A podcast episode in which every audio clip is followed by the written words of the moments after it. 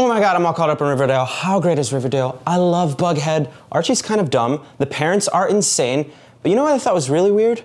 No one ever suggested Polly should get. Wait a minute, why can't I say? Well, this isn't Riverdale. Uncensor me. Abortion. Ha!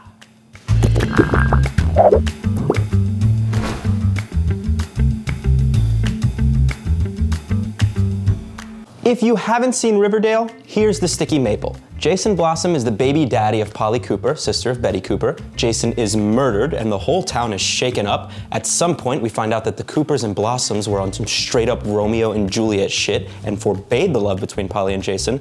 Now everyone's a suspect in Jason's murder, and more importantly, the two families are super involved in Polly's pregnancy. The drama.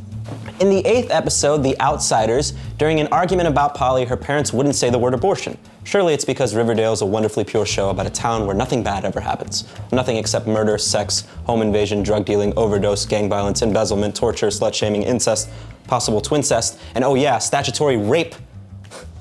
So Riverdale isn't so innocent. Fine. Riverdale makes its bread and butter the same way many teenage dramas have in the past hot teenagers who get into deep shit.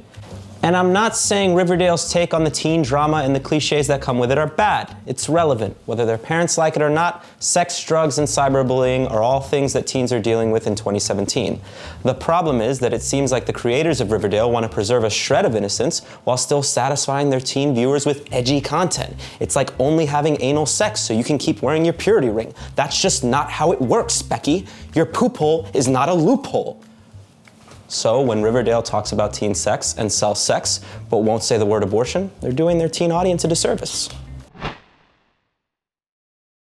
The reality is, teens are having sex. According to the CDC, approximately 4 in 10 teens are having sex while they're still in high school. The CDC also reports that every year there are about 20 million new cases of STDs in the United States, and about half of these are in people from the ages of 15 to 24. Clearly, sticking your head in the sand like some sort of abstinence ostrich isn't the preferred method of safe sex. We need to stop avoiding what's happening and face the reality head on. You wouldn't send a soldier to war without proper preparation. Maybe that war metaphor was a little bit weak and outdated. Okay, well, how about this? You wouldn't dare try that new ramen place in Brooklyn without checking Yelp, would you? No, you can't just risk the 750 you made off selling homemade jewelry on Etsy on a sketchy bowl of spicy tonkotsu. So why is it that in 2017, only 24 of 50 states and the District of Columbia mandate sex education, and only 22 mandate both HIV and sex education? That means there's like 28 states without sex Yelp. And the kids on Riverdale desperately need sex Yelp, especially Archie because he's a wild hoe. He's screwing the teacher, he's dating Valerie, kissing on Cheryl, sleeping with Veronica, and I see you throwing your eyes at Betty. You stay away from Bughead's pure love, you ginger haired monster. Plus, despite the fact that KJ Apa's abs make me feel inadequate as a man, Archie dumb. That boy should not be having babies, and he isn't. But Polly is, and her father was gonna make her have an abortion. Okay, he was going to make her an appointment. But you know what that means. And sure, spoiler alert, it's because her baby daddy was her cousin. But there are other reasons to have an abortion pregnancy through rape or abuse, knowing that your child will be born with a disease, or not having the resources, monetarily or emotionally, to support a child. And ultimately, a woman doesn't need your permission to have an abortion. Having an abortion isn't something women should be ashamed of. But when we pretend abortion doesn't exist, or we dance around the subject, we allow abortion to remain taboo. Abortion wasn't even criminalized until the late 19th century, early 20th century. And that's not because women weren't having them. Midwives administered abortions, and hell, women even performed abortions on themselves. Knowledge of natural abortifacts, like herbs and other plants, were passed down between generations of women like your grandmother's tomato sauce. Our conservative attitude towards reproductive care in general has led to exceptionally restrictive abortion laws in some parts of the US. However, even laws in more liberal states can't hold a candle to our northern neighbor. In Canada, women are allowed to have an abortion at any stage of pregnancy, and yes, it is covered by their universal health care. Oh, Canada, we thought you were the ugly duckling of the Americas, but you were just going through a nerd phase. You got so hot the summer after senior year, eh?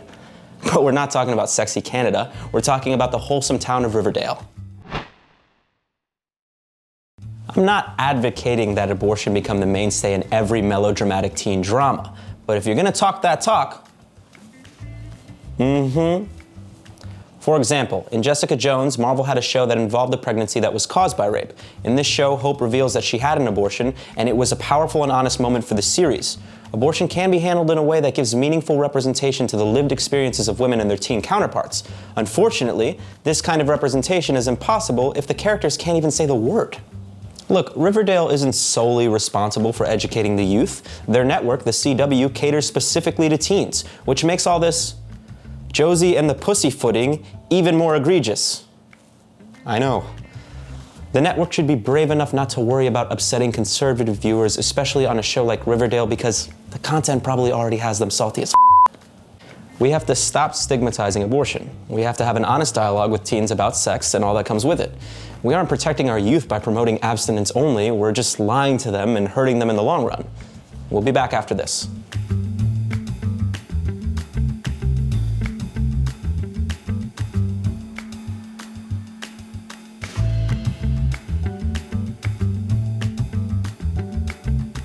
I'm Andrew Rivera. Thanks for watching Intellectual Property. Here's the response we got on last week's question.